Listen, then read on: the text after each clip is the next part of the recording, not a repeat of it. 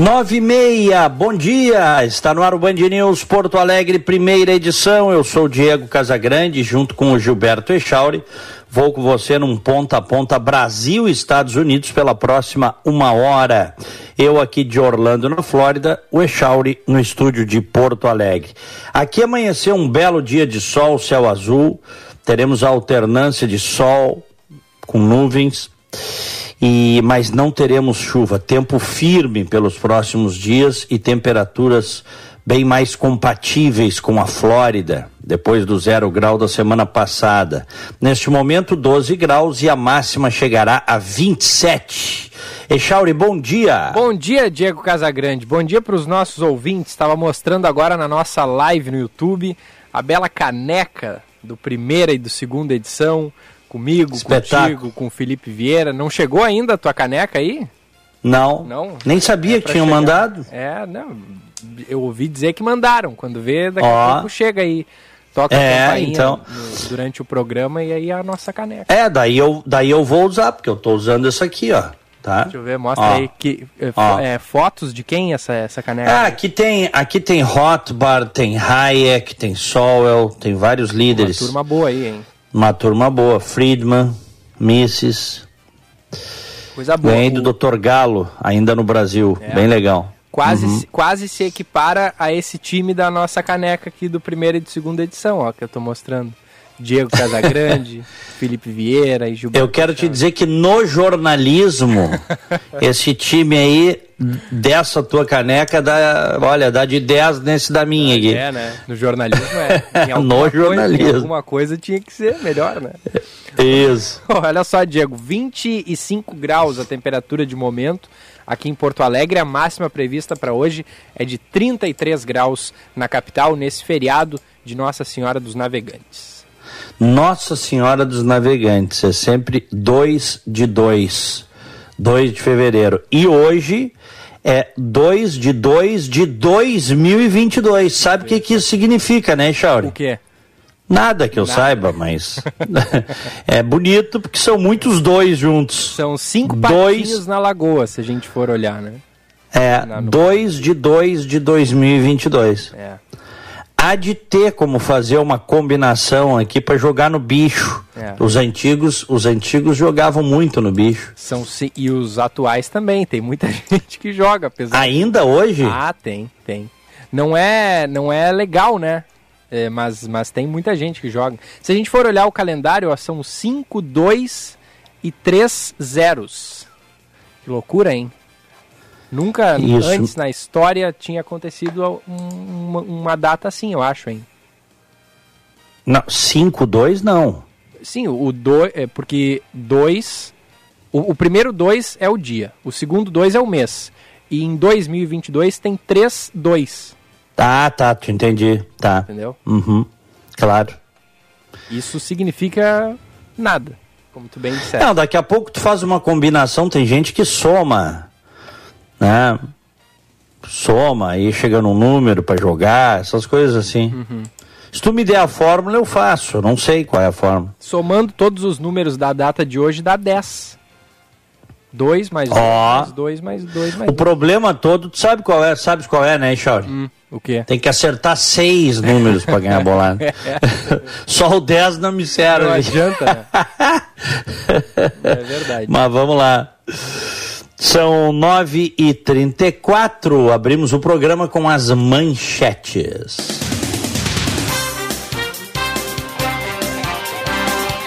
Pela segunda semana seguida, o governo do Rio Grande do Sul emitiu alertas para todas as 21 regiões Covid. A medida ocorre devido ao mais elevado nível de contaminação pelo coronavírus desde o início da pandemia.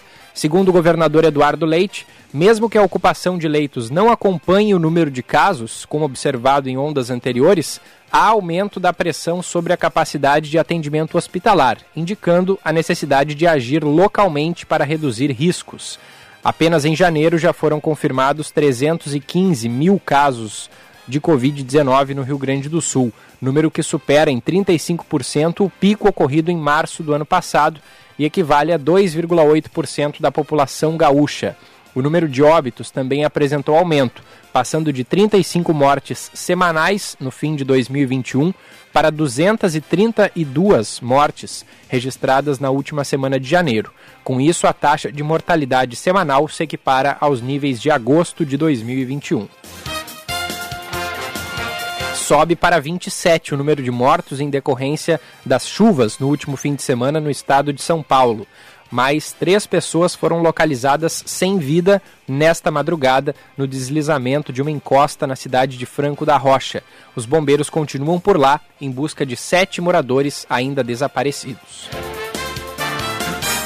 E o mundo registrou 14.300 mortes por Covid-19 na terça-feira, o maior número de óbitos em um único dia desde 7 de maio de 2021, segundo os dados do Our World in Data, projeto ligado à Universidade de Oxford. Na ocasião, a Índia era devastada pela variante Delta e o Brasil ainda sofria com a variante Gama. Agora, quase nove meses depois, o mundo sente os efeitos da proliferação da variante Omicron, que é muito mais transmissível. Os cinco países com mais mortes por Covid-19 nas últimas 24 horas são Estados Unidos em primeiro lugar com 3.622 mortes, Índia com 1.733 vidas perdidas, depois em terceiro lugar Reino Unido com 1.123, México com 829 e Brasil na quinta posição com 767 mortos. E o primeira edição desta quarta-feira entra no ar num oferecimento de Savaralto. Quer curtir o melhor deste verão? Venha para Savaralto, na praia de Atlântida, um ambiente exclusivo, preparado para você conferir os modelos da Mercedes-Benz, Toyota e Ram que farão sucesso nessa temporada. Então aproveite para fazer um test drive e garantir acessórios e vestuário originais da Mercedes-Benz Collection. Esperamos a sua visita nas tardes de 2 de janeiro a 6 de março no Espaço Savaralto, Avenida Central, número 1800, em Atlântida. No trânsito, sua responsabilidade salva vidas. 3.622 mortes aí nos Estados Unidos, hein, Diego? Em um único impressionante, dia. Impressionante, impressionante. Que horror, hein? É, e, e o número de óbitos continua subindo, né? Na média, vamos para a média dos últimos sete dias, está subindo também, logicamente, né? Porque em números absolutos vem subindo diariamente, a média sobe também. 2.669 óbitos na média de sete dias. Ontem, 3 mil, em torno de 3.600. Muita gente, os Estados Unidos vai bater ah, agora em fevereiro, neste mês de fevereiro, Echauri, a dura marca de 900 mil óbitos computados por Covid-19. Que coisa. E aí eu, eu lembro, né, daquela, daquela primeira conversa que foi relatada que o Trump teve com os cientistas americanos, né, com os seus auxiliares da área da, da ciência, da saúde, bem no início da pandemia, quando ele não queria, logo nos primeiros dias, não queria fazer nenhuma, impor nenhuma restrição ao trânsito de pessoas de fora, é, enfim, não queria alertar a população, né? É, embora depois ele tenha feito isso, né? Deu um clique e ele mudou. Uh, o pessoal teria dito a ele que os Estados Unidos teriam entre 2 e 5 milhões de mortos se nada fosse feito. E já está batendo aí em 900 mil. Que loucura, né? Dependendo do que de como as coisas andarem, do andar da carruagem, vai a um milhão. É muita gente, é. cara. É. Muita gente. Como é que tá a questão da vacinação ainda, Diego? Aí muita gente não indo tomar a vacina ou não voltando para a segunda dose, porque era um problema, né? Os Estados Unidos tinham esbarrado num número. Tem ainda, né? Tem, ainda. tem porque você tem. É, os Estados Unidos têm um bolsão aqui de negacionismo, né? Existe isso aqui. Aliás, esse negacionismo com vacina começou aqui e depois se espalhou para o mundo. Os Estados Unidos está estagnado aí, em, segundo a Bloomberg, em torno de 63% da população vacinada, totalmente vacinada. Então, consequentemente, vamos, vamos arredondar aí, tu tens um terço da população que não está totalmente vacinada. É, é muita gente. É isso. Para um e país com a primeira 300 milhões de habitantes, né? Pouco mais. É, mais de 300 milhões, é. Com a primeira dose, tu tens aqui 74,6% da população. Também tá? muito pouco. Também muito pouco. É, não, para um país. É que é aquela história, eu sei que é um país gigante, dimensões continentais, mais de 300 milhões de habitantes, mas é, é um país de primeiro mundo, é um país rico, né?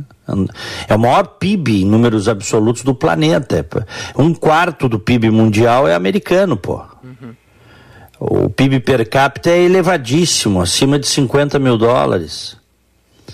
É, é, um, é um país rico, né? Até o pobre aqui é diferente. Tem pobreza? Tem pobreza. Eles falam que tem aí, os números variam, mas em torno de 13% da população é pobre nos Estados Unidos e ganha ah, bolsas do governo, ganha moradia, ganha o que seria o Bolsa Família, que é o Food Stamp, né? que é um cartão com dinheiro, 800 mil dólares por mês. Você tem aí 13% da população. Então, então você eh, vai a 40 milhões de americanos que ganham, né? que estão na pobreza, que ganham essa, esses benefícios. Mas aí tu olha para o pobre americano, é um, é um pobre rico perto do, do, do pobre de outros países. Sim, Sabe sim. como é que é, Charles? Claro, se, se o pobre dos Estados Unidos vem morar no Brasil, ele é um cara de classe média, talvez. É, é isso aí. É isso aí. É, mas claro, para os padrões americanos é uma pobreza, né?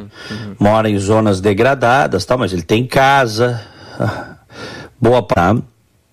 E era uma sinaleira que ficava assim uns dois, três minutos, tá? Eu contei essa história já, que ele veio me pedir dinheiro? Eu não lembro, Diego. Se é. contou, eu não tô lembrado. É, porque eh, você tem aqui em algumas regiões, tem gente que pede. Não é, não é, não é nada comparado com o Brasil, mas tem, tá? O morador de rua normalmente é o sujeito que tem problema com álcool, drogas ou problemas mentais, coisas dessa natureza, tá? O governo aqui, para que se tenha uma ideia, se o sujeito não tem casa, se ele é miserável para os padrões americanos, o governo dá uma casa para ele. Até ele ganhar um, uma casa, um apartamento, uma moradia, o governo paga hotel para ele.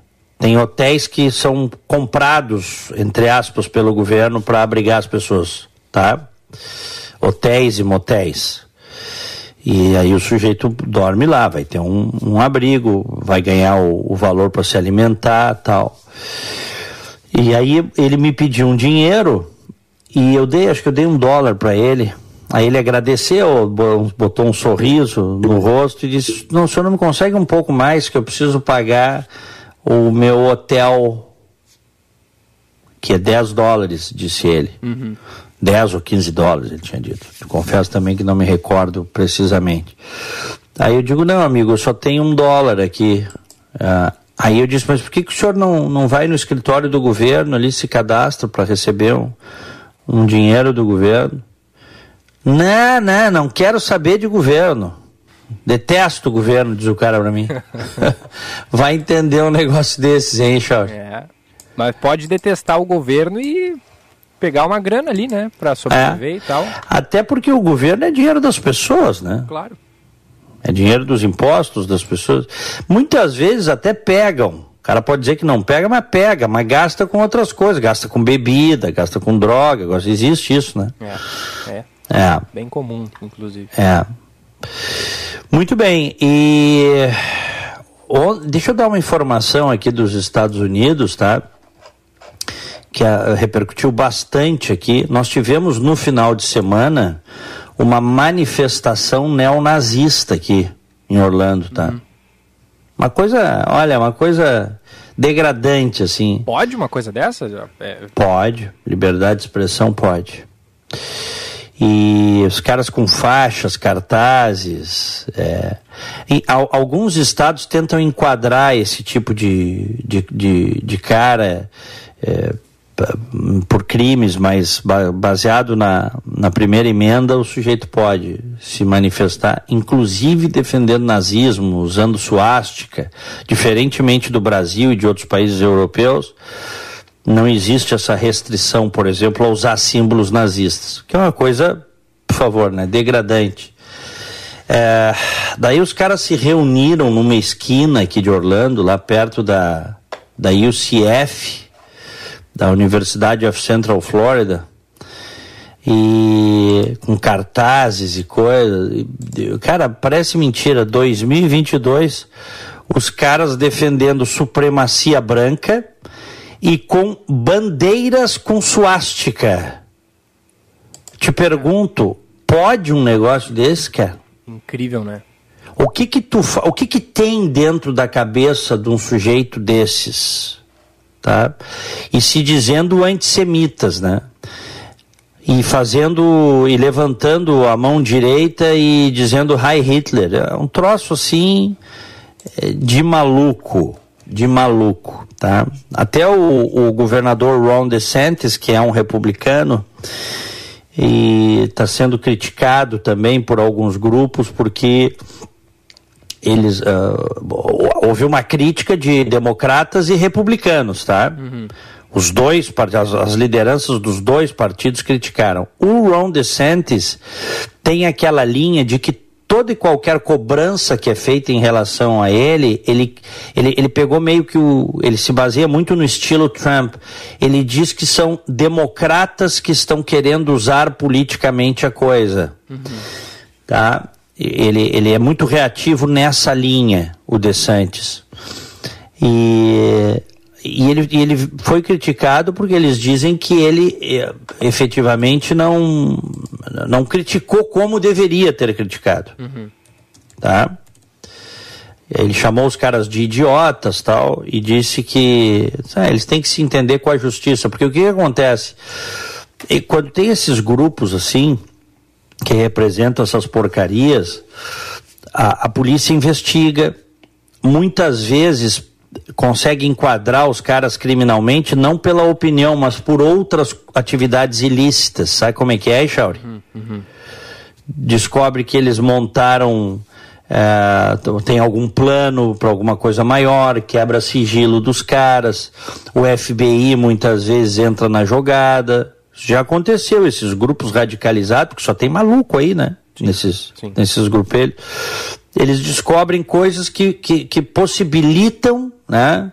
Algum plot, né? Algum plano para fazer alguma, alguma maldade, alguma coisa, e aí prendem o pessoal. Pela opinião em si, não, não conseguem. E, e o governador está sendo criticado por não ter tanta incisividade na crítica em relação a esses caras que ele chamou de idiotas, né? Uhum. Te mandei aí o vídeo para tu dar uma olhada. Pois é, eu ia mesmo te perguntar se era muita gente nessa manifestação, se houve Não, não tinha. Especial. Cara, devia ter, sei lá, 12, 12, 15 pessoas é. com slogans antissemitas. Estavam na frente de um shoppingzinho que tem ali, com bandeira, com suástica. É, uma coisa assim, cara, olha, um troço e aí se discute, sempre que acontece isso, vem a, a discussão sobre efetivamente os limites da liberdade de expressão, né? Uhum. Esse debate é, é bastante é, intenso aí nos Estados Unidos sobre o que pode. É, ele, já, ele já foi meio que superado já há bastante tempo, porque a liberdade de expressão não comporta limitações, né? Uhum. É diferente de quando você causa dano a alguém, tá? Uh, por exemplo, se eu difamar alguém, falar coisas, não, não tiver como provar, destruir alguém Sim. com as minhas palavras, é diferente. Eu posso responder por isso aqui nos Estados Unidos, tá? Uhum. Mas é, é, esse tipo de manifestação aqui, ela é difusa, né? Ela não é direcionada especificamente a uma pessoa, e sim a grupos, né? Eu acho que teria como enquadrar isso aqui. Eles dizem que não tem como enquadrar. Né? Que já que os tribunais uh, sucessivamente uh, não conseguem enquadrar porque entra na, na primeira emenda. É, vendo o vídeo aqui que tu me mandou, eu contei 15 pessoas. É, é isso aí. É, é. É, uhum. é pouca gente, mas, mas o, o é, repercute, né? E aí a gente vê que infelizmente ainda tem isso. Porque se, há, se é algo que teve força para reunir 15 pessoas, por mais que tu pensar, ah, uma manifestação com 15 pessoas é uma manifestação pequena, talvez até é, inexpressiva, mas é algo tão horrível, né? Que 15 pessoas acaba sendo um número até impressionante. De que é. haja, assim, 15 pessoas eh, dispostas, engajadas nessa causa, né? É, é, só que tem uma coisa, o, o Echauri, hoje com rede social não são 15 pessoas, é né? Aí que tá. E foi só aí em Orlando essa manifestação ou em outras regiões? Pelo que eu, pelo que eu vi, sim. Pelo que eu vi, sim. Uhum. Não, não vi que tenha acontecido. Não, tem outros lugares que volta e meia acontece isso, né? Mas neste caso específico não, não, me, não encontrei, não me parece que tenha sido uma manifestação conjunta com outros lugares. Uhum. Né? Bom, a atriz Whoopi Goldberg, conheces ela, né? Sim, conheço. Whoopi Goldberg, que ganhou inclusive Oscar pelo, por aquele filme Ghost, uhum. do outro lado da vida, de 1990, que foi um filme, tem mais de 30 anos, foi um filme de um estrondoso sucesso. Estrondoso sucesso. Eu vi no cinema, inclusive. É, eu vi no Baltimore, me lembro. Uhum. Ghost do outro lado da vida. Eu vi no, na TV, passou muito também esse filme. É, passou muito com um ator até que já faleceu, Patrick Sway, hum. Swayze. Patrick Swayze. E a Demi Moore. O filme é bem legal, é bem interessante. Eu gostei na época que eu vi, né? Bom, a Whoopi Goldberg, ela já faz uns 20 anos que ela não faz assim mais sucesso em cinema tal. Tu sabe que tem. Uh, ela fazia stand-up tal no, no, seu início de carreira tal. Fez muito sucesso lá nos anos 80 e 90 e depois o cinema não deu mais para ela. O cinema tem essas coisas, são raros os que mantêm uma, uma vida longeva e popularidade para levar gente eh, ao cinema ou assistir filmes, hoje muito no streaming uhum. tal. E a Whoopi Goldberg já há muitos anos participa de um programa de debate só de mulheres na, na ABC, na rede ABC. Se chama The View. São mulheres que uh, opinam sobre os mais variados assuntos. É um programa que passa de manhã. Uhum. Tá? E ela agora foi suspensa ontem por duas semanas, levou um gancho, cara, a Whoopi Goldberg, porque ela disse que o genocídio nazista de 6 milhões de judeus não foi uma questão de raça. It was not a matter of race. E aqui nos Estados Unidos há um consenso de que foi sim uma questão de raça. Pode não ter sido só de raça, mas essencialmente, ou de, de, de etnia, de crença. Os nazistas tinham o conceito de serem uma raça, entre aspas, superior, né? A raça ariana. De que o alemão. Hã? A raça ariana, né? A raça ariana. De que o alemão era uma raça superior. Dentre as inúmeras etnias né, que existem no planeta. E não por acaso eliminavam minorias, eliminavam os não alemães. Em, muitas, em muitos momentos fizeram isso. E foi inclusive plano de governo. Né? O, a, o, a solução final uh, levada a cabo foi a ideia do Heinrich Himmler, o extermínio em massa isso foi uma política de governo da tirania nazista. Né? Ela fez esses comentários porque o que aconteceu é que eles estavam falando de um livro, é, Maus, de Art Spiegelman, que foi banido de uma escola no Tennessee. Tá? É, esse, fio, esse, esse livro, na verdade, é tipo. É, são quadrinhos, tá? Hum. Ele não é novo, tá? E é uma, é uma novela, é uma graphic novel de um cartunista americano, tá? Uh, anos 80 e 90, que retrata experiências de um judeu sobrevivente do Holocausto. Maus é o nome dessa, dessa novela. E ali tem algumas, é uma graphic novel, é, uma, é quadrinhos, tá? Uhum.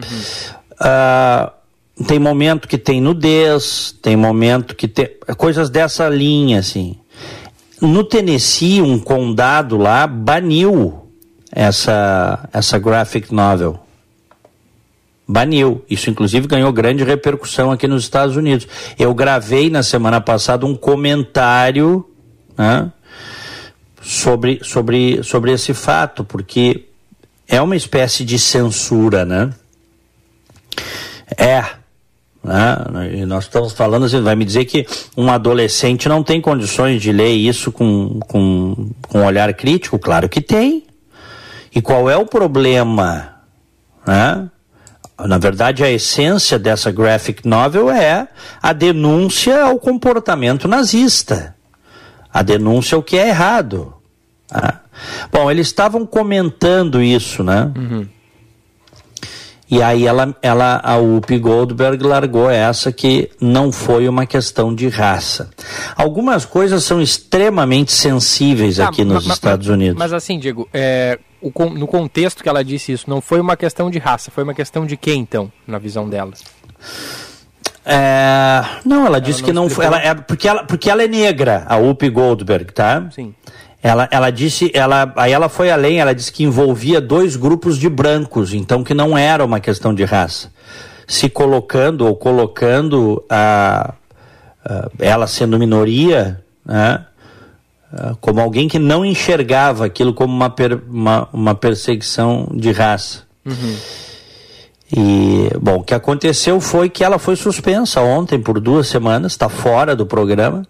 A presidente da ABC Kim Goodwin foi para a rede usando o, o, os espaços ali, as contas da ABC, falando da suspensão, dizendo que ela vai ter duas semanas para refletir sobre os seus comentários equivocados e ofensivos à comunidade judaica e aos americanos.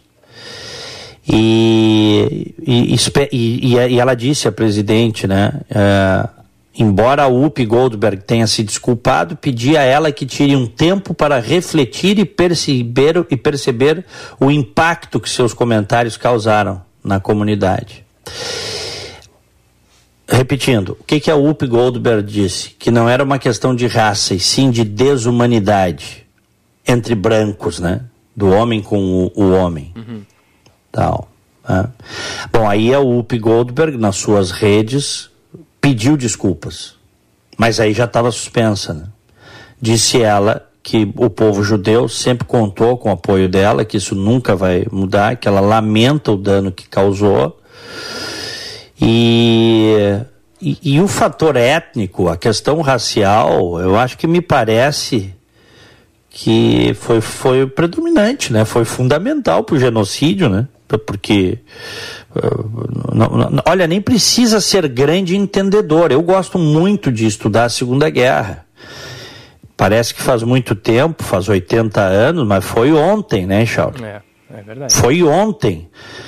Que é uma, ontem mesmo, eu, inclusive, estava pensando naquele, naquela série The Man in the High Castle. Imagina, o Hitler tinha um plano de dominação alemã do planeta e a construção de um império de mil anos, sendo Berlim a capital desse império, como Roma.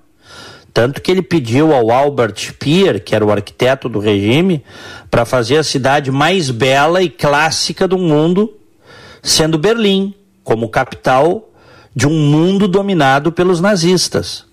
Olha a loucura do sujeito. Imagina se esse cara, como, como The Man in the High Castle o, a, a, aquele livro do Philip Dick, que depois virou série. Imagina se os nazistas tivessem chegado à bomba atômica antes, por exemplo, dos americanos, cara. Pois é. Eles teriam vencido a guerra. Eles teriam vencido, depois teriam se expandido para as Américas. É, pra... e nós viveríamos, eu não sei quanto tempo, mas nós viveríamos séculos de, de, de trevas, de dominação, é difícil fazer. Ontem eu estava dirigindo e me peguei pensando nisso, né? Eu, eu, o, que teria acontecido com a humanidade se esses psicopatas, né? Porque é um bando de psicopatas, liderados pelo psicopata Mor, né? O Ritter. Se eles tivessem vencido, cara. Imagina o, o, todos os avanços que a humanidade vinha uh, e vem, né, obtendo ao longo de séculos, ia tudo por água abaixo, nós seríamos todos escravos do. Uh, escravos desses tarados, desses loucos, desses malucos. Caras que mandavam mandaram milhões de pessoas, famílias inteiras, para serem queimadas em fornos crematórios. Esses caras iam mandar no mundo, Echauri. É. Sabe o que é isso? É, é assustador só de pensar, né? Só de pensar. E, e ah, hoje a gente sabe que o, o, os nazistas tinham um conhecimento da fissão nuclear, mas eles estavam muito distantes disso, tá? Uhum. Estavam muito distantes. Mas e se não estivessem? E se por uma daquelas coisas da história eles tivessem conseguido chegar? Então, cara, eu quero te dizer que escapamos, assim, né? Escapamos. Por isso que a gente tem que preservar a liberdade, a gente tem que preservar a vida, a gente precisa ter uma visão, sempre uma visão acolhedora em relação aos diferentes, aos demais, às minorias, ao ser humano como um todo. Né? Esse caso da UP Goldberg, muitos estão dizendo que foi um excesso da rede ABC, tá? Só que a rede é privada e não quis que ela ficasse mais no programa durante duas semanas. Não sei se ela vai continuar, tá? Porque isso é uma é uma humilhação, né, para um profissional que trabalha com opinião.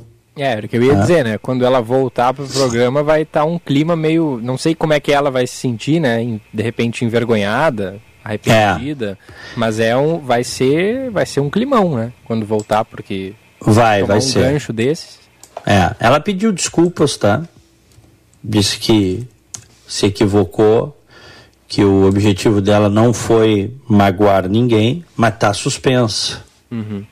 E agora? É, é muito difícil a gente fazer algum é, é. Agora é muita, agora eu, te, agora eu te falo, tá? É muita ignorância, é, sei lá eu o que, que é da UP Goldberg, né? Sugerir que o regime nazista não era racista, né? É. Não sei, é, é aquela coisa por ela ser minoria e ter sofrido na pele, e possivelmente sofreu, porque os negros sofrem, né? Claro. claro. Discriminação. Talvez hoje menos, mas história de, de discriminação uh, em relação aos negros uh, aqui nos Estados Unidos é. Não preciso entrar muito nesse detalhe, porque todo mundo sabe, né? Que Sim. até a década de 60 do século passado tinha estados do sul aqui dos Estados Unidos que tinham leis de apartheid mesmo. Leis que, que justificavam o apartheid. Né? A perseguição, a, a discriminação. Estava na lei isso aqui em alguns estados do sul dos Estados Unidos.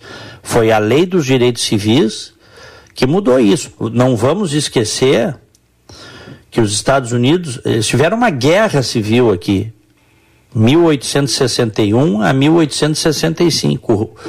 O, o Abraham Lincoln era o presidente para abolir a escravidão, porque o Sul não queria abolir a escravidão.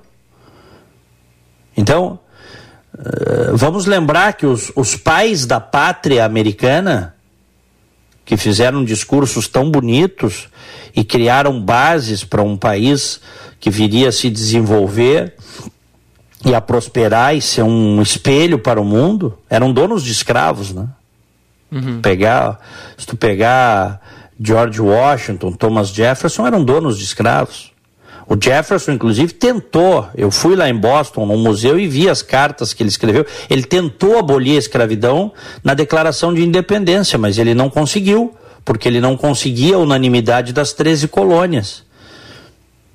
E aí o Benjamin Franklin é, disse a ele: Olha, segura essa aí porque não é agora se tu insistir nisso, nós não vamos conseguir unidade para fazer a independência. Então, tu vê que isso é uma questão muito profunda, enraizada aqui na história americana, certo? Sim. Então, sabedores disso, né, a gente que conhece um pouquinho de história, uh, a, a, gente sabe que assim é, é, a perseguição, o preconceito, o racismo em relação aos, ne aos negros de parte da sociedade americana, né, em relação a eles, foi, foi muito forte. E às vezes até se manifesta, em alguns grupos continua, tá? E continua e é, e é uma coisa desprezível, é vil. Mas pelo fato de ela ser minoria e ela dizer, sugerir que o regime nazista não era racista e não perseguiu os judeus pela questão racial, acho que é no mínimo ignorância, chama. É, é, eu também acho. No mínimo ignorância. Falou bobagem, sabe? Falou besteira. É, é como tu disse, né? Talvez é, é, não, não é, é, difícil a gente saber, né? Mas é, o contexto e tal. Mas quando tu disse no início, talvez ela tenha, é, ela quis dizer que não foi só pela questão racial, né? Foi também por outras. Mas é, eu também acho que é ignorância, tá? Também acho. Mas, é, enfim, acho que ela errou e tal. E, e como tu disse, né? Quando ela voltar, não sei se fica por muito tempo, né? E, e, como é que ela está sendo, Diego, nas redes sociais aí? Ela está sendo cancelada pela população, que nem acontece aqui no Brasil? Ah, e Chauri, uh, vou te dizer que ela tem mais de um milhão de seguidores, eu não sei te precisar exatamente quantos ela tem, mas tem que ver ali, tem que entrar ali e ver. Deixa eu entrar aqui até. Deixa que eu. Bom, eu tô Entra aí, entra aí, bota aí o Up Goldberg no Twitter. Tá? Ah, no Twitter. Eu entrei no Instagram primeiro aqui, ela tem 1 é. milhão e 200 mil seguidores. É, ela tem muitos Instagram. seguidores em todas as redes. No Twitter eu sei que ela tem. Ó, tô vendo aqui, ó, no Twitter aqui. Ela tem 1,6 milhão de seguidores.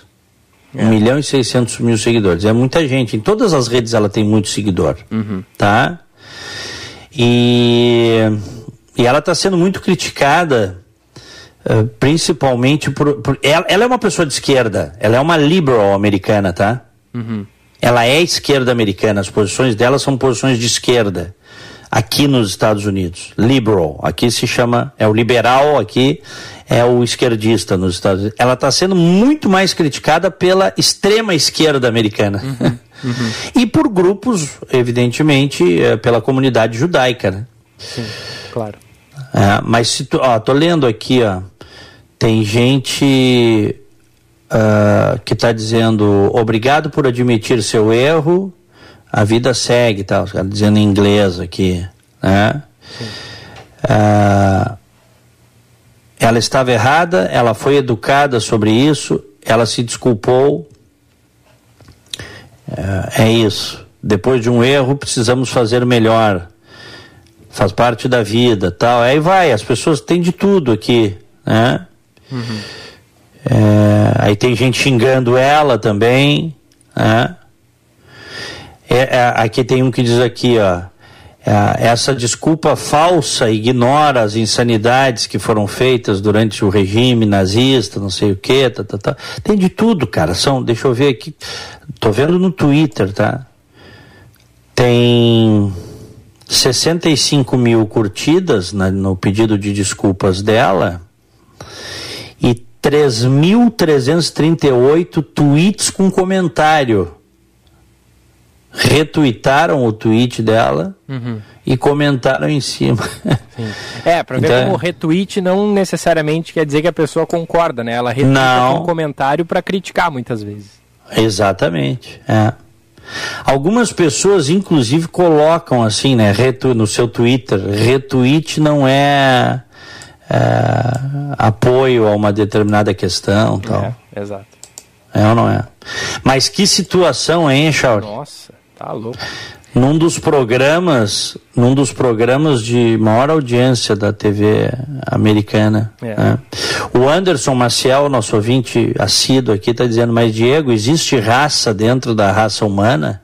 De acordo com a biologia, não existe raça dentro da raça humana em partes ela estava certa. Bom dia a todos. Não, é verdade. Isso é uma coisa que eu até já falei em vários espaços. A raça que existe é a raça humana.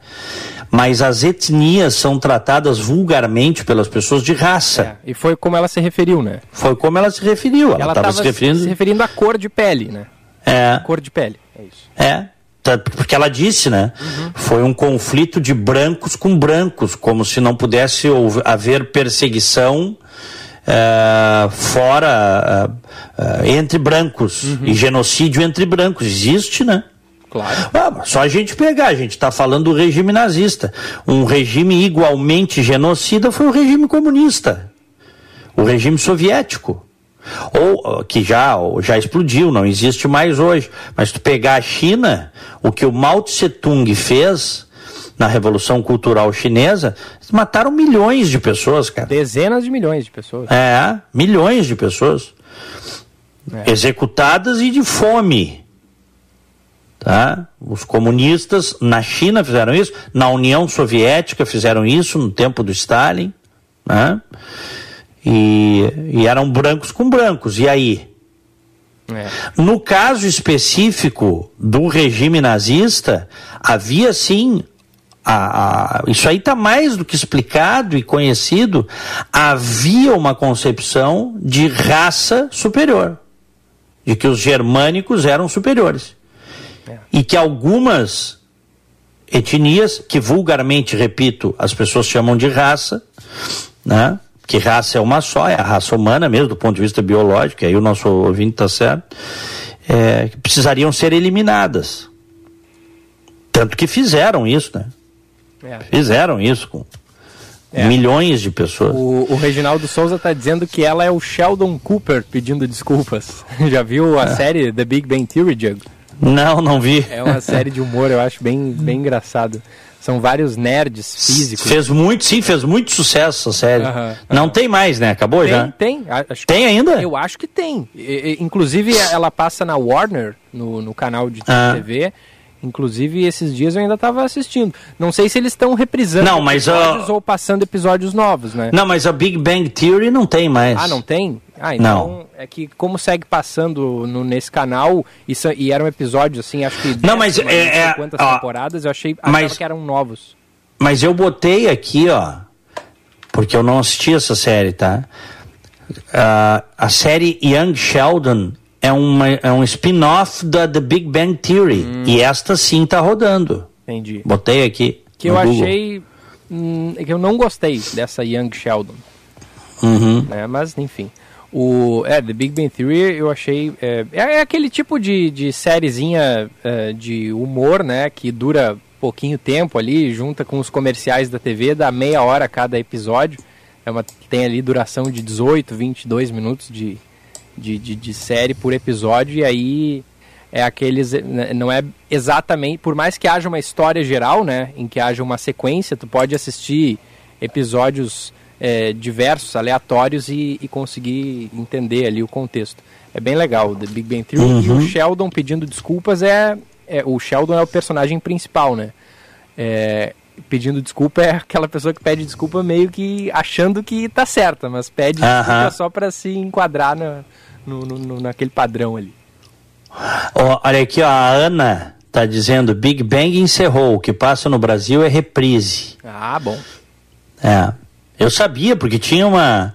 Olha, tinha, tinha os fanáticos pela Big Bang Theory no Brasil também. E aqui nos Estados Unidos, né? É, o nosso ouvinte aqui, o Fabiano, diz que acabou na 12 temporada. É, então é isso. Estava passando, acho que nesse canal aí, na a 11 temporada. Então é isso. Uhum. O, olha só, Diego, tem uma outra mensagem sobre esse assunto da Whoopi Gold, Goldberg, que chega da nossa ouvinte Nani que diz o seguinte: Bom dia, Diego Gilberto. Sobre o caso da UP. Embora eu ache que foi um comentário infeliz, eu me coloco no lugar dela devido ao fato de que a escravidão foi tão desumana quanto o Holocausto. E a humanidade não dá a mesma importância do que o Holocausto. Óbvio, foi um mal. Óbvio, um mal não apaga o outro, já que ambos foram atos sórdidos de uma humanidade desumanizada. A nossa ouvinte Nani. Uhum, é, bem observado e uma reflexão importante que a Nani faz também. É, a gente vê assim, sabe, essa, as coisas que aconteceram aqui, cara, nos Estados Unidos. No Brasil também, é que o Brasil, a gente guarda pouco a nossa história, né, Chauri? Pô, aqui nos Estados Unidos eu fui lá em South Carolina, na Carolina do Sul, eu fui a uma fazenda de escravos que hoje virou um museu, é um museu privado. Você faz o tour, está tudo ali, aquela casa branca que ficava, né? A casa, normalmente a casa da família era uma casa que a gente vê no filme lá, o vento levou, aquele casarão, sabe? Uhum. É, uma casa gigante e tal. Esse, esse, esse, tipo de fazenda se chamava na época plantation. Sim. Fazendas de escravos, as plantations. E eu fui numa, é, perto de Charleston. Cara, te dá, é tipo tu ir assim em campo de concentração, sabe, Chauri? Uhum. Porque tu começa a ver as fotos da época, tu começas a, a ver os aparelhos de tortura, a maneira como os negros eram tratados, uh, vivendo praticamente em currais. Cara, tu pensa, poxa vida, cara, isso aí faz pouco mais de 150 anos. É. E tiveram que fazer uma guerra aqui, onde até hoje é a guerra onde mais americanos morreram. É a Guerra Civil Americana, 600 mil mortos, entre eles. Um milhão de mutilados, gente sem braço, sem perna, gente cadeirante, para fazer a abolição da escravidão, cara. Em essência era isso, né? O que aconteceu é que quando Lincoln ganha a eleição, e a plataforma dele era abolir a escravidão, os estados do Sul não aceitaram a, a, a eleição do Abraham Lincoln e se independizaram. Como num efeito dominó, começaram a declarar independência. É, é, e, e, aí se separaram, por isso que é chamada a Guerra da Secessão, né? Uhum. Eles se separaram é, do, do, da União, tá?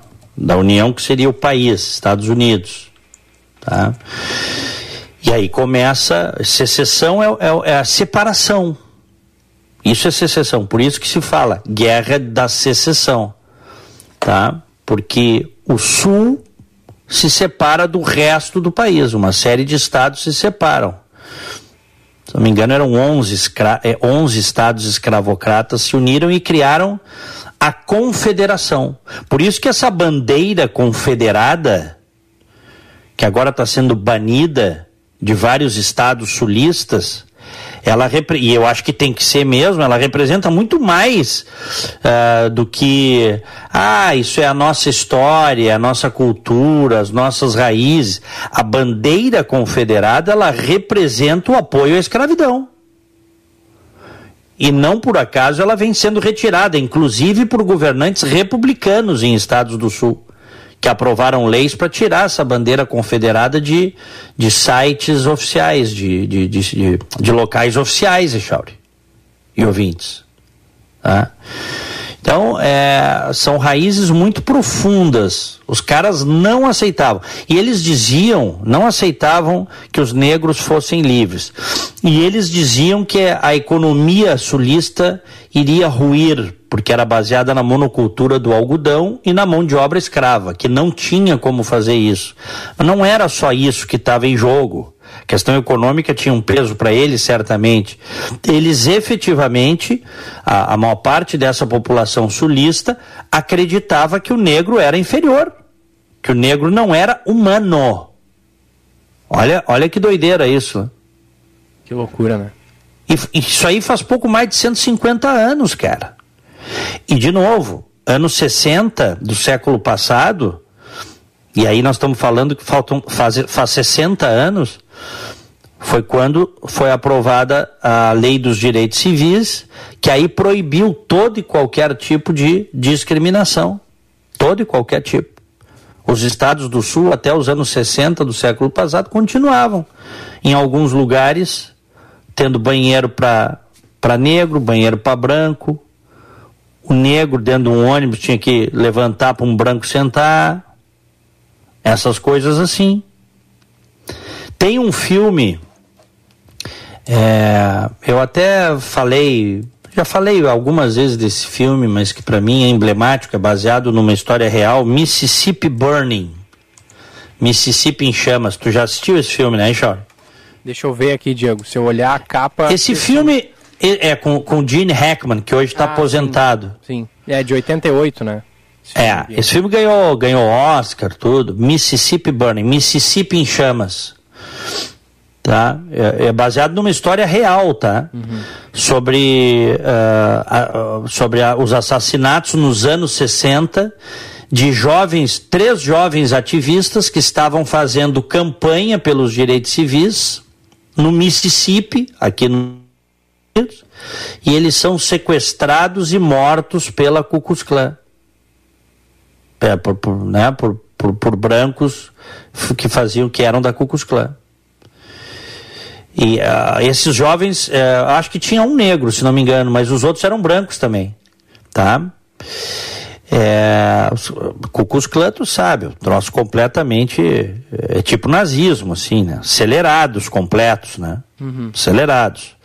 E aí há toda uma investigação e o governo americano na época coloca o FBI para investigar a fundo e eles conseguem é, encontrar uh, os mandantes, os executores e tinham dificuldade de achar os corpos dos rapazes. E depois eles encontraram os corpos dos, dos rapazes.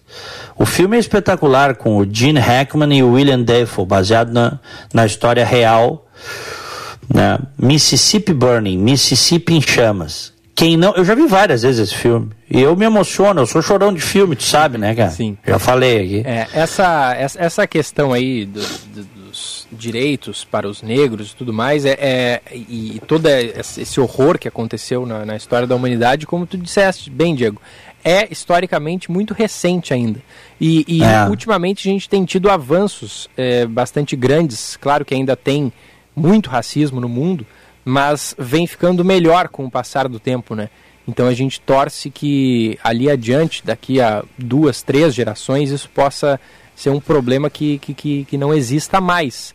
Talvez seja muito otimismo eu pensar nisso, né, Diego? Mas com, com é, as, as crianças, os jovens de hoje, eles já nascem, é, em sua grande maioria, claro, sabendo que isso é algo muito errado.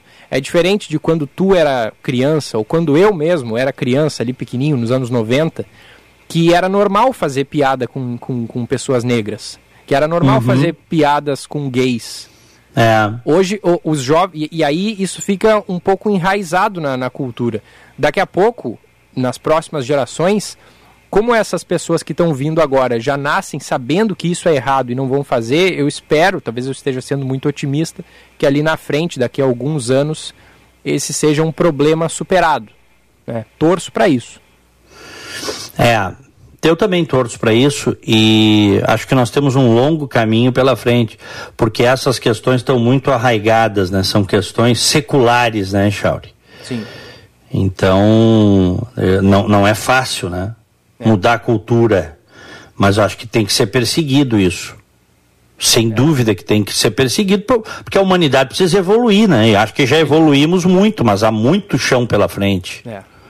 Exato. Esse, esse é o ponto. Uma coisa que, eu, que sempre me chateou foi que assim, né? É, é, em qualquer lugar você tem pensamento de esquerda, pensamento de direita, pensamento mais à esquerda, mais à direita, pensamento mais moderado, centro-direita, centro-esquerda. Né? Uma coisa que sempre me chateou é, de quem se diz de direita, e, e, eu me considero muito mais um cara, embora eu não sei, tá? Hoje em dia eu já não sei, tá tudo. Tá, tem conceitos aí que, se, que dizem que são conceitos de direita que eu não me enquadro mais, sabe, Chauri? Uhum. Eu não me enquadro. Mas eu sempre me achei um cara mais conservador em relação ao que seria. Eu fui na minha vida, quando eu era bem jovem, eu fui militante de esquerda, eu fui do PDT, fui brisolista, fui da juventude socialista do PDT. Foi bom porque eu pude ler muita coisa. Então, para você poder, você precisa saber do que você está falando, né? Então, eu, eu, eu tive acesso a muita literatura. Isso é uma coisa que existe muito na esquerda, sempre existiu, né? A coisa da literatura de esquerda para entender o que é o socialismo, tal. Quando eu efetivamente entendi o que era o socialismo, eu desembarquei, né? Porque eu... o efeito em mim foi o efeito contrário, uhum. tá? O socialismo é ruim, né? Esse socialismo uh, que a esquerda brasileira, grande parte dela Pega o PT hoje aí com chance de voltar à presidência da República. O PT tem correntes que são stalinistas. A gente faz de conta que não é com a gente, né? Ah, mas são minoritárias. Mas eles estão ali dentro do partido que vai, pode voltar à presidência da República, Alexandre. É. Que, que defende. Tu pega, tu pega, até pouco tempo aí a Luciana Genro, que é do PSOL, pô, tava defendendo o regime chavista, cara. Pediu um voto pro Maduro. Que nem precisava pedir voto e apoiar o Maduro, porque eles roubaram a eleição lá, a eleição pós-sucessão. Campanha eleitoral era um negócio pro forma. Olha o que virou a Venezuela. Então, ah, por que, que eu tô, tô dizendo isso? Porque é, quando você se dá conta que esse socialismo real, para ser implantado, ele precisa tirar as liberdades das pessoas, aí tu tem que desembarcar, né? Senão tu passa a ser conivente com uma doutrina que é uma doutrina atrasada, excludente. Não há como o marxismo ser implantado sem tirar a liberdade das pessoas. Porque o marxismo pressupõe o controle de tudo, né? o controle das pessoas, dos meios de produção, dos meios de comunicação, pelo Estado, que seria controlado por um partido único, que os marxistas dizem que, na verdade, é a ascensão uh, do, dos trabalhadores ao poder. E aí vem aquelas, aquelas coisas que não tem nada que ver, né? Que contavam pra gente.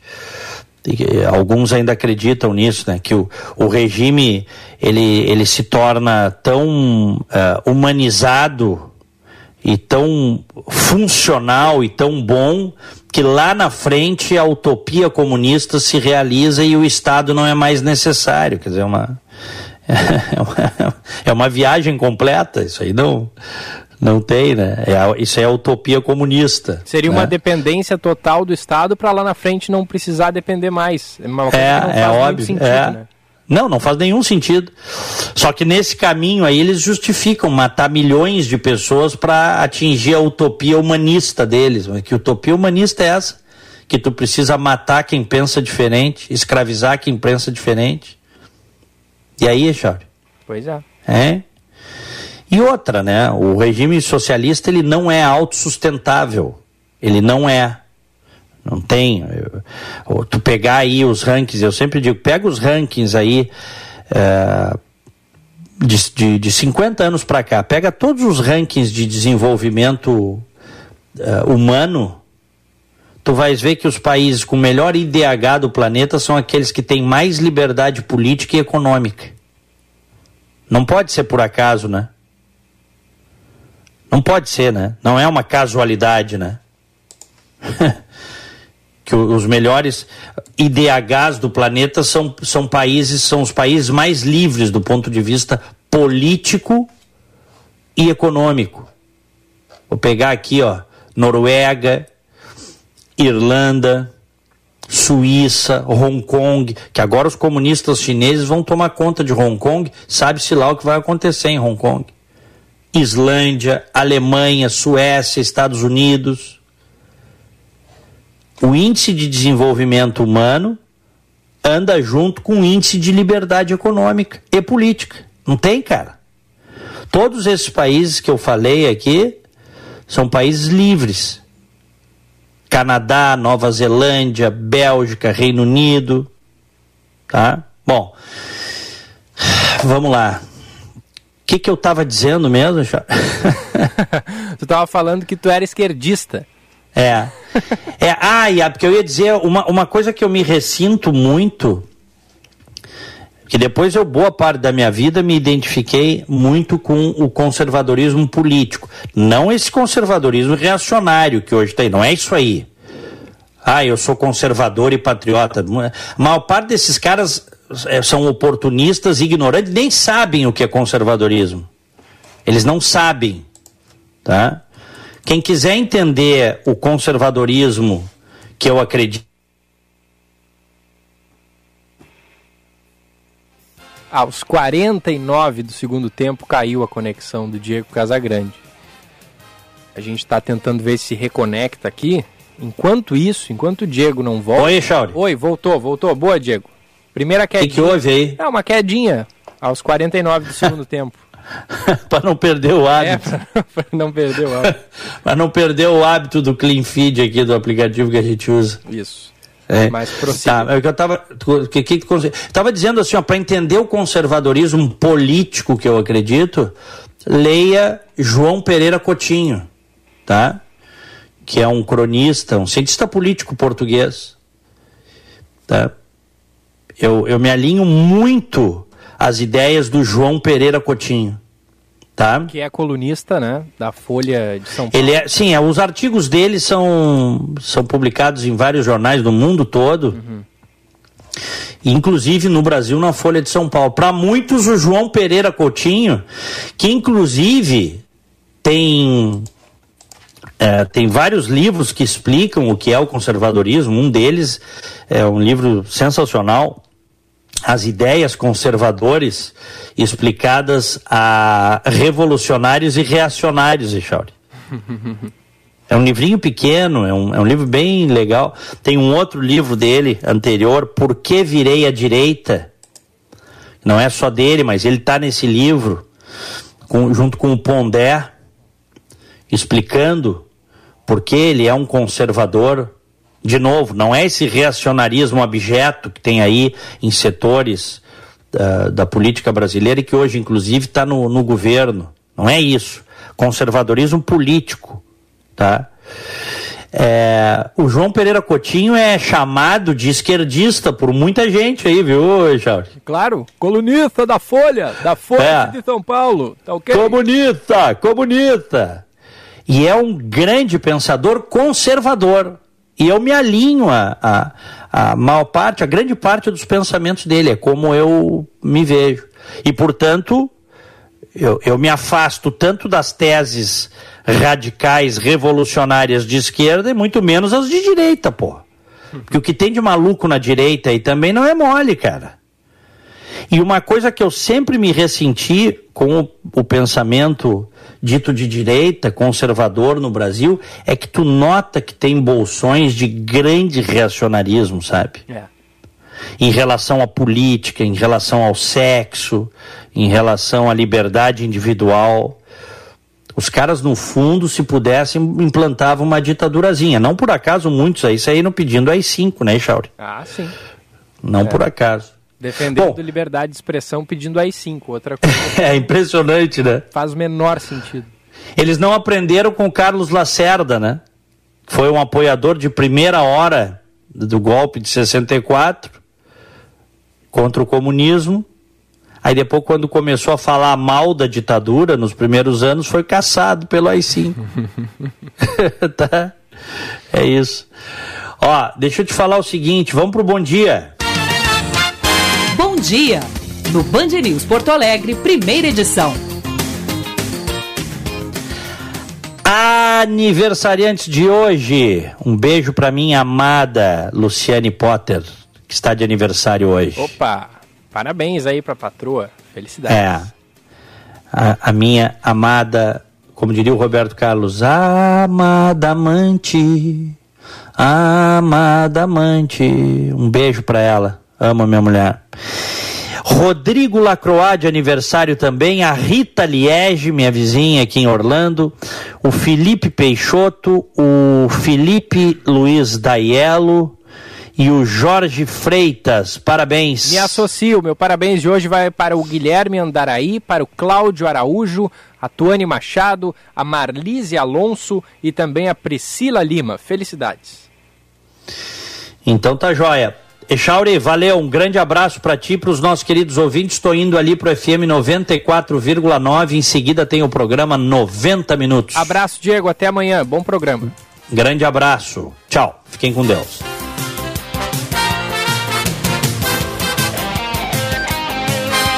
Dez e 34, 27 graus a temperatura, termômetros em elevação aqui em Porto Alegre, em mais um dia quente. Será este feriado de 2 de fevereiro, Nossa Senhora dos Navegantes. 33 graus vai ser a máxima prevista hoje aqui em Porto Alegre e tem máximas que na metade oeste do estado, especialmente ali na região noroeste, que vão chegar aos 40 graus. E aí a gente fica na expectativa, né? Será que a chuva vai voltar depois desse calorão todo. O Roberto Pauletti está chegando por aqui já. 40 graus de máxima de novo, viu, Pauletti, na metade oeste do estado? Impressionante, né? Incrível. Como é que tá na rua aí o calorão? Já tá pegando? Tá quente. Eu vim de moto hoje, tá sol forte de novo. Mas ainda não tá aquele aquela coisa insuportável que teve uns 10 dias atrás, é, né? É, ainda não. Felizmente, a gente espera que esse calorão não volte, até porque não tem plantação que aguente, né? O problema não. da estiagem aí. É, o... Vamos fazer o seguinte, vamos começar a falar de futebol. Antes eu vou rodar a vinheta do Paulette.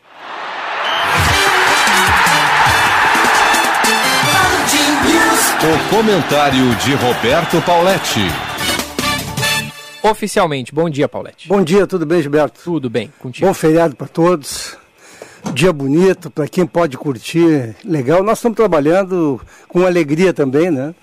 Mas o pessoal que está tá com tempo, eu vim hoje, ninguém nas ruas, tudo tranquilo. não tem a procissão tradicional aquela? Não né? tem, né? não tem a procissão. Tem, tem algumas referências aí a manjar.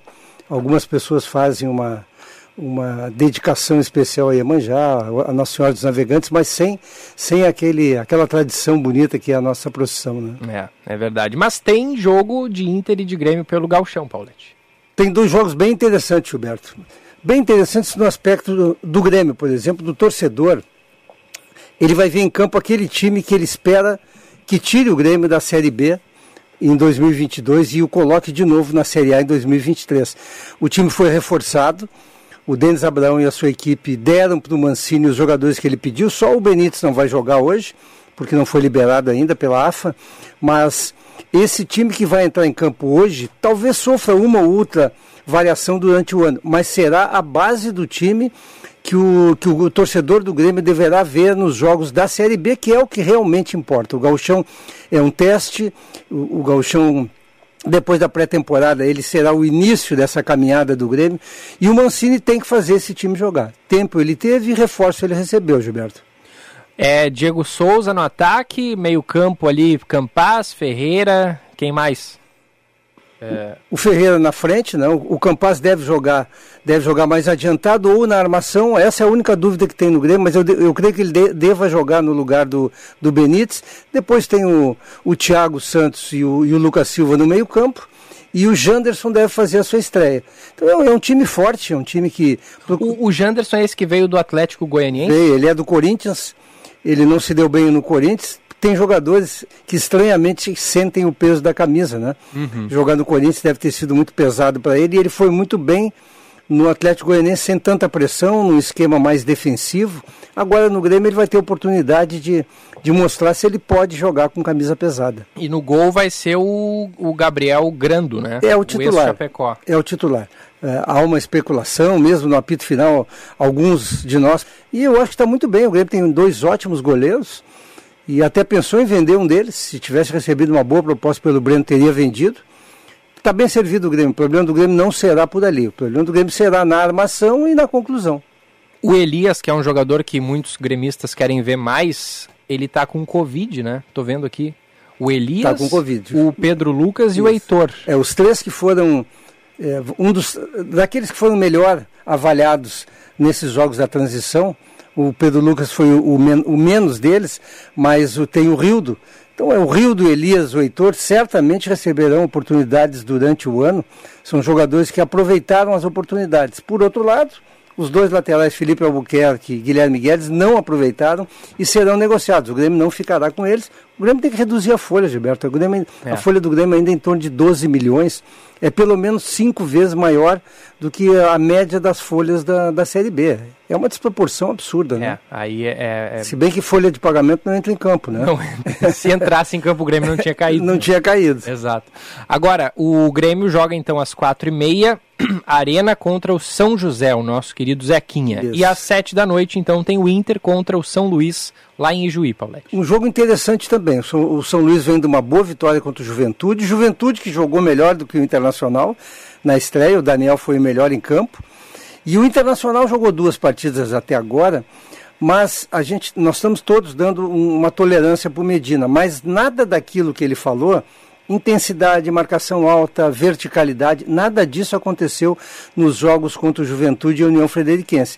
Hoje é uma oportunidade de começar a, a, botar em prática o discurso, principalmente porque é um time de jovens, é um time onde nós veremos alguns jogadores muito interessantes, a meu ver.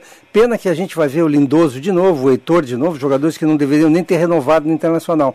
Mas o Internacional tem bons jogadores, tem o Kaique, tem o Gustavo Maia. Vai jogar hoje o Kaique, né? Vai jogar o Kaique, vai, vai, vai jogar o Gustavo Maia, vai jogar o Paulo Vitor, um jogador que foi contratado por um milhão de dólares. E é um jogador que não se afirmou até agora, tanto que ele a, a, a, o mau desempenho dele proporcionou a, compra do Internacional do Moisés, que é um jogador médio também. E tem o outro lateral esquerdo, aquele o que vem da o base. É, qual é falam muito jogador. bem desse jogador e aí quando botam os reservas põem o Paulo Vitor. Perfeito, eu concordo. É, é, isso que eu venho falando há tanto tempo. Eu, eu, nós vamos ver hoje o Matheus Dias, por exemplo. Quem não viu, preste atenção nesse jogador. Quem é o Matheus Dias? Matheus Dias é, é um volante de 1,90m quase que era da base do Internacional, que é da base do Internacional, ainda foi multicampeão o ano passado, e foi colocado na, na equipe principal, no grupo principal. Só que renovado com o Lindoso. E aí o que, que acontece? Bloqueia a ascensão do, do, do, jogador, que é muito bom. Mesma coisa o Liseiro, não tem nada contra o Liseiro, um jogador médio, mas tinha o Estevão lá para ser. O Internacional não pensa nos jovens. O Internacional fala nos jovens, mas não pensa nos jovens. Então hoje é uma ótima oportunidade para o torcedor ver alguns jogadores em campo, alguns jogadores que com certeza mereceriam melhor, melhores oportunidades. É, o Johnny é um deles, né? Vai, deve ser o 5. Ou, ou é o Lindoso? Quem é o primeiro homem de meio campo? Não, hoje deve jogar Johnny e Lindoso. Se, se, ele mantiver a mesma lógica do Aguirre, deve jogar Johnny Lindoso. O, o, Johnny merece todas as oportunidades. É um jovem de movimentação, primeiro volante. O Dourado, eu, eu acho que o Internacional deveria negociá-lo, ele já cumpriu sua função no Internacional. Agora, o ruim é tu ver o Lindoso em campo, né? O Lindoso não entregou nada até agora e ganhou um prêmio na, na sua vida, que foi a renovação de contrato, é. bloqueando a ascensão de jovens. E na frente é o Cadorini, né? O centroavante hoje. Cadorini. Cadorini é um, é um jogador que também o Internacional tem que investir muito nele. É um jogador que nas poucas oportunidades que teve conseguiu mostrar valor, por isso que ele está valor tá, tá, tá integrado ao grupo principal. O Wesley Moraes não vai. O Wesley a gente sabe teve uma lesão gravíssima jogou agora contra o, a União, jogou bem, Frederiquense, mas vai, vai ser poupado para recuperar a sua condição física. O Cadorini é um ótimo centroavante, tem que ser trabalhado. O Internacional pode ter daqui a um ano, talvez, um, um, um substituto perfeito para o Yuri Alberto, sem precisar contratar. Aliás, tomara que o Internacional use bem o dinheiro da venda do, do Yuri Alberto. Não fique torrando com jogadores meia boca, como alguns que eu tenho visto o nome aí.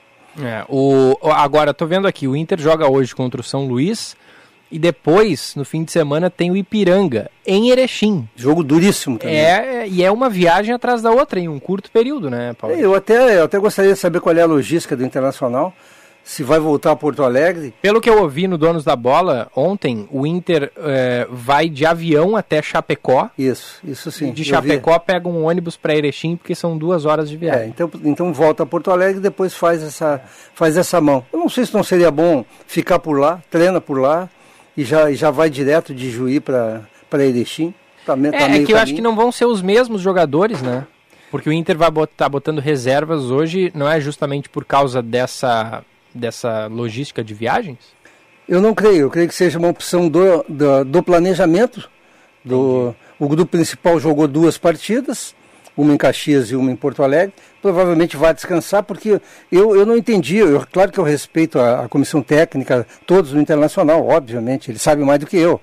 Agora, eu não consigo entender por que, que o time principal não fez uma pré-temporada maior não ficou pronto para sair jogando desde o início, como o Grêmio está fazendo agora. Por que é. antecipar a volta dos jogadores? É. Tu falaste no Dourado aqui, ó, tem um clube saudita, o Damac Isso. FC, ofereceu um milhão de euros pelo Dourado. Não é pouco um milhão de euros, Paulette?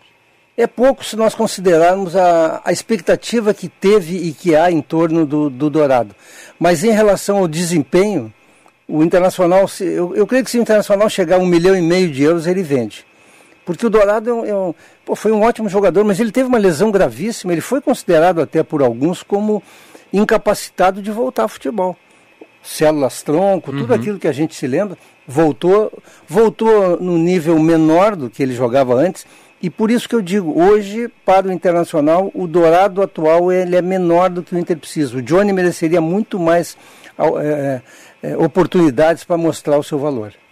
Muito bem, seu Paulette, era isso? Bom feriado para todos. Um abraço, até amanhã. Abraço, até amanhã. Seu caminho. E a informação do trânsito, Josh Bittencourt. Em geral, uma manhã muito tranquila em Porto Alegre nessa quarta-feira, Gilberto, em função do feriado de navegantes, fluxo bem abaixo da média, sem ocorrências graves. Mas atenção na Rota do Sol, que liga a Serra Gaúcha ao litoral. Um caminhão pegou fogo no começo da manhã, no quilômetro 11, em Itati. E mais cedo, praticamente no mesmo trecho, um caminhão perdeu o freio e acabou saindo da pista no quilômetro 10. Fico alerta porque tem trânsito em meia pista em direção ao litoral, então, nesse trecho da RS 486. Programa Juro Zero da Prefeitura de Canoas para auxiliar as microempresas e os microempreendedores individuais na retomada do seu negócio. Saiba mais em www.canoas.rs.gov.br. Gilberto. Hora certa na Band News FM. Oferecimento Fê Comércio, a força do sistema ao seu lado. 10 e 46 Você pode contar com a emergência do Hospital Divina Providência. Quando você precisar de atendimento rápido, seguro e humanizado para adultos, encontra tudo isso na emergência do Hospital Divina Providência, 24 horas por dia. A emergência do Divina atende convênios e particulares. É referência para casos cardio-neurovasculares. Dispõe de uma equipe de profissionais capacitados, protocolos prioritários, apoio de especialistas e uma estrutura equipada para diagnósticos. Quando precisar, venha para a emergência do Divina. O seu verão fica ainda melhor com as condições especiais da Unimed. Planos a partir de R$ 41,50 mensais, sem carência para exames simples e consultas, além de ganhar descontos e benefícios em mais de 240 parceiros com o Aproveita, o clube de vantagens da Unimed Porto Alegre. Aproveite e garanta o melhor cuidado para você e sua família, empresa ou MEI. Acesse unimed.com.br. Unimed, cuidar de você. Esse é o plano. Quer curtir o melhor desse verão? Venha para o Espaço Savaralto na Praia de Atlântida. Um ambiente exclusivo preparado para você conferir os modelos da Mercedes-Benz, Toyota e Ram que farão sucesso nessa temporada. Aproveite para fazer um test drive e garantir acessórios e vestuário originais da Mercedes-Benz Collection. Esperamos sua visita nas tardes de 2 de janeiro a 6 de março, no Ramblas by Roubadinhas. Espaço Savaralto, na Avenida Central, 1800, em Atlântida. No trânsito, sua responsabilidade salva vidas. Para garantir mais tranquilidade para você, sua família ou empresa durante o verão, a Unimed Porto Alegre reforça a presença no litoral norte e Costa Doce. Se precisar, você também pode utilizar o meu médico online. É o verão cheio de vida Unimed. Então aproveite o sol passando protetor solar e não se esqueça de seguir usando máscara, higienizando as mãos e mantendo o distanciamento social. Saiba mais em unimedpoa.com.br. Verão cheio de vida Unimed. Cuidar de você. Esse é o plano. Já pensou em ter sua contabilidade integrada ao ERP Proteus de sua empresa? A TDF Gestão Contábil realiza com excelência rotinas de contabilidade, gestão fiscal e de departamento pessoal, diretamente no ERP Proteus da sua empresa. Faça um diagnóstico com a TDF e veja como podemos gerar resultados em seus processos. Entre em contato pelo fone 995 56 2520 ou acesse o nosso site www.tdfconte.com.br. Nesta quarta-feira tem mais uma rodada dupla de gauchão. Às sete da noite é a vez do Internacional buscar a manutenção da liderança. São Luís e Inter, com narração de Marco Antônio Pereira. Oferecimento Super Alto BR, a maior concessionária Ford do Rio Grande do Sul. Hora certa, na Band News FM. Oferecimento Savaralto Toyota, para quem prefere o melhor. 10h49.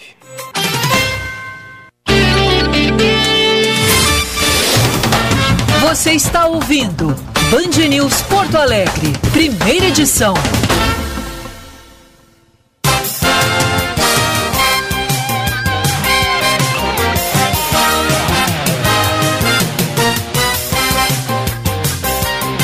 Band News, primeira edição de volta no seu FM 99.3 em um segundo, tudo pode mudar. Transmissão ao vivo no YouTube, canal é, Band RS. Acesse lá e acompanhe também em imagens.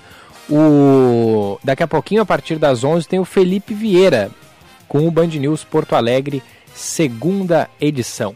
Os ouvintes podem mandar mensagem 99803, aliás, 99873 0993. Ainda bem que tem uma plaquinha aqui, porque desde que mudou o número do nosso WhatsApp eu, eu não consegui decorar. 998730993. E também mensagens pelo nosso chat no YouTube, ali no Band RS. Abraço aqui para o Ledur de Alvorada, tá ouvindo a gente. O Ricardo Martins dizendo que todo o radical é idiota e todo idiota é radical. O Nebias dizendo que aula de história é o mínimo que todos nós precisamos para tentar entender o mundo. A ouvinte, vamos ver aqui, a Bárbara também escreve para gente agradecendo pelo necessário debate sobre os terríveis Holocausto e escravidão e pela aula de história, especialmente do que o Diego viu nos Estados Unidos. Relembrar sempre é preciso para que jamais se repita. A ouvinte Nani participou com a gente também, dizendo que as sequelas dessa segregação ainda são muito fortes nos Estados Unidos. O Diego deve saber bem disso porque vive essa realidade. Por isso eu tenho empatia pela UP, nossa ouvinte que mandou recado mais cedo.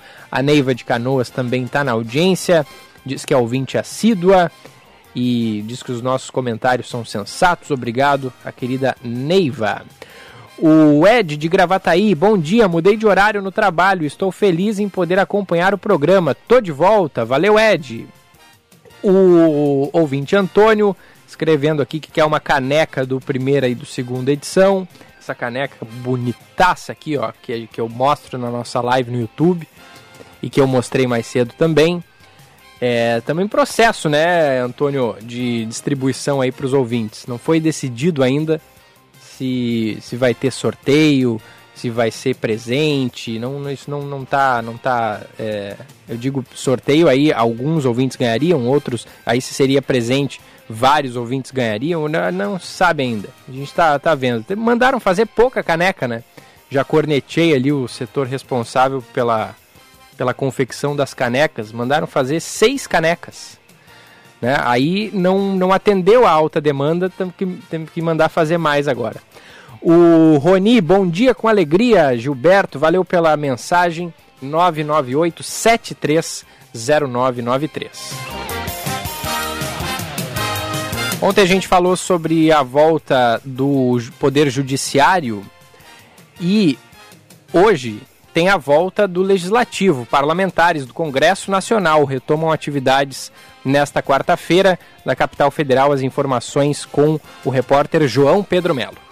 Depois de um mês de recesso, os parlamentares do Congresso Nacional retomam as atividades nessa quarta-feira, com temas que são considerados delicados na pauta de trabalho. Entre eles estão pelo menos 36 vetos do presidente Jair Bolsonaro, que tratam de pontos como o uso de navios estrangeiros na navegação de cabotagem do Brasil, além de uma mudança no Estatuto da Criança e do Adolescente. Também deve ser analisado o veto sobre a facilidade de acesso a remédios de tratamento do câncer o que pode beneficiar mais de 50 mil pacientes com tratamento em casa, sem necessidade de internação hospitalar. O fato é que 2022 é um ano eleitoral e a tendência é de que haja redução no número de votações em comparação com outros anos, já que os parlamentares estarão envolvidos com as campanhas a partir do segundo semestre. Ainda assim, o Congresso também deve votar medidas provisórias, como a da doação de vacinas para outros países. 10 milhões de vacinas devem ser doadas pelo Brasil. Dessas, 500 mil doses devem ir para o Paraguai. A outra medida provisória trata da ampliação do programa universitário universidade para todos, já que a medida passará a atender também estudantes bolsistas ou de escolas particulares que não tenham renda suficiente para arcar com essas universidades particulares. Ainda nos temas polêmicos, o governo deve enviar a proposta de emenda à Constituição para zerar a tributação federal sobre o diesel. Essa medida ocorre devido ao aumento no preço dos combustíveis no país. Inicialmente, a gasolina e o gás, além da energia elétrica, também estariam dentro dessa mesma PEC. Fato é que o texto a ser analisado pelo Congresso prevê um impacto de 50 bilhões de reais nas contas públicas. O presidente da Câmara dos Deputados, Arthur Lira, afirma que as negociações continuam acontecendo. Nessa questão de combustível, não participei das reuniões, eu vim me inteirar basicamente do que tem, então está afastada a possibilidade do fundo, né? E na questão da gasolina e do álcool, aparentemente também. Então vai se focar no óleo diesel e vamos ver que, que medida se toma também para o gás, porque é importantíssimo e atinge uma camada da população muito carente. Também está tramitando na Câmara dos Deputados o projeto que legaliza os jogos de azar no Brasil, inclusive cassinos e o jogo do bicho. Se aprovado, esse texto prevê que as licenças sejam concedidas por meio de leilões e os jogos fiscalizados por um órgão regulador e supervisor federal. Hora certa, na Band News FM. Oferecimento Savaralto Toyota, para quem prefere o melhor. 10h56.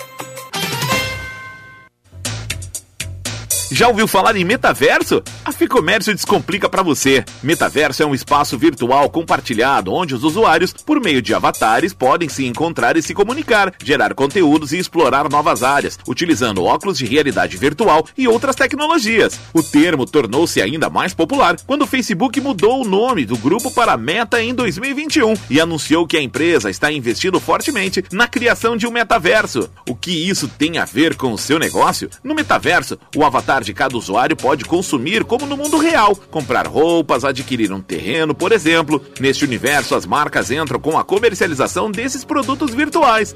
Para saber mais sobre economia, finanças, gestão e negócios, siga lá no Instagram, arroba Fecomércio RS. Você pode contar com a emergência do Hospital Divina Providência. Quando você precisar de atendimento rápido, seguro e humanizado para adultos, encontra tudo isso na emergência do Hospital Divina Providência, 24 horas por dia. A emergência do Divina atende convênios e particulares. É referência para casos cardio-neurovasculares. Dispõe de uma equipe de profissionais capacitados, protocolos prioritários, apoio de especialistas e uma estrutura equipada para diagnósticos. Quando precisar, venha para a emergência do Divina. Venha no Tartone desfrutar os deliciosos pratos do almoço Fatile, com preço promocional. No fim da tarde, o happy hour com espumante e as irresistíveis brusquetas. E à noite, o inesquecível jantar romântico ou com a família. Tartone Restaurante, italiano de cardápio e alma. Bourbon Country, Galpão Food Hub ou ligue 9 9615 87 84. Última chamada para quem quer estudar direito na FMP, a melhor faculdade privada do Rio Grande do Sul. Vestibular em 16 de fevereiro. Não perca tempo e venha para a faculdade que mais aprova no exame da ordem. Direito é na FMP. Acesse o site fmp.edu.br. FMP. Direito por excelência. Direito para a vida. Curta o melhor do verão em todas as estações. Faça a Unimed com condições especiais. A partir de R$ 41,50 mensais, você faz um plano para você e a sua família, empresa ou MEI, sem carência para exames simples e consultas. E ainda tem um ano de prontofone grátis, um serviço de orientação em saúde por telefone. Aproveite e comece a ter hoje mesmo o melhor cuidado. Acesse unimed.com.br. Unimed, cuidar de você. Esse é o plano. Hora certa, na Band News FM. Oferecimento Fê Comércio, a força do sistema ao seu lado. Agora 10h59.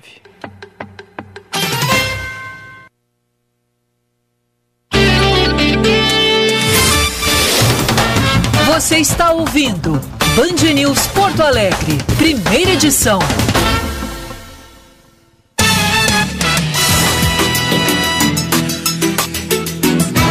Minuto faltando para as 11 horas da manhã. Em instantes tem Felipe Vieira com o segunda edição aqui na Band News.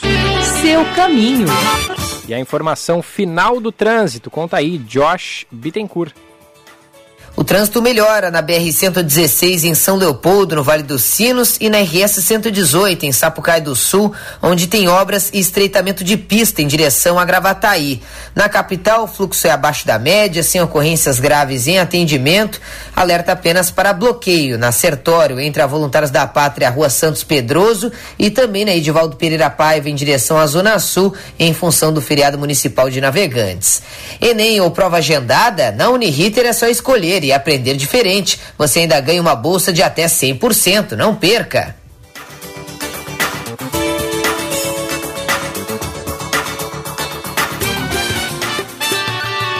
Band News FM, temperatura.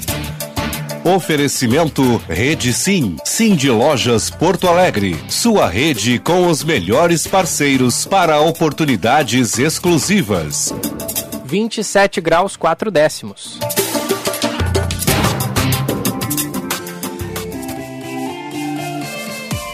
O de Lojas Porto Alegre está sempre atento à saúde e ao bem-estar dos seus associados. Por isso, em convênio com a Ativa Medicina, oferecemos atestados, exames, consultas e laudos por valores acessíveis. Seja parte da transformação do varejo. Associe-se. De Lojas Porto Alegre. Inspiração para transformar o varejo.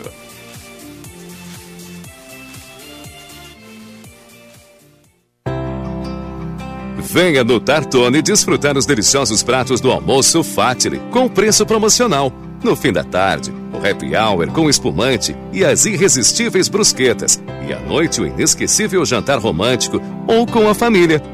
Tartone Restaurante, italiano de cardápio e alma. Bourbon Country, Galpão Food Hub ou ligue 9 9615 87 84.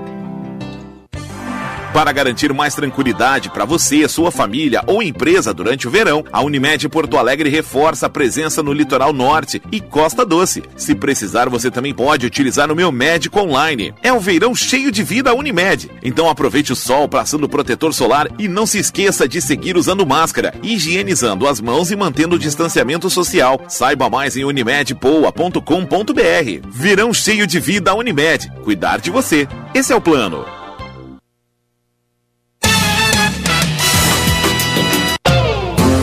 Boa notícia do dia. Oferecimento Unimed Porto Alegre. Cuidar de você. Esse é o plano. Rapidíssimo. A nossa boa notícia do dia aqui é para quem está interessado em ingressar nas Forças Armadas. 2.300 vagas foram abertas para pessoas com ensino médio completo. Então, quem quer começar uma carreira militar e entrar nas Forças Armadas, Aeronáutica e Marinha, é, estão com 2.294 vagas abertas, são cinco editais para homens e mulheres com níveis médio, regular ou técnico. É possível prestar mais de um exame. E atenção, porque para um deles o prazo é, de inscrições termina amanhã. Então é só ingressar ali no site de cada é, das Forças Armadas e ficar por dentro das demais informações. Muito obrigado pela sua audiência. Vem chegando o Felipe Vieira com o segunda edição. Você ouviu Band News Porto Alegre, primeira edição.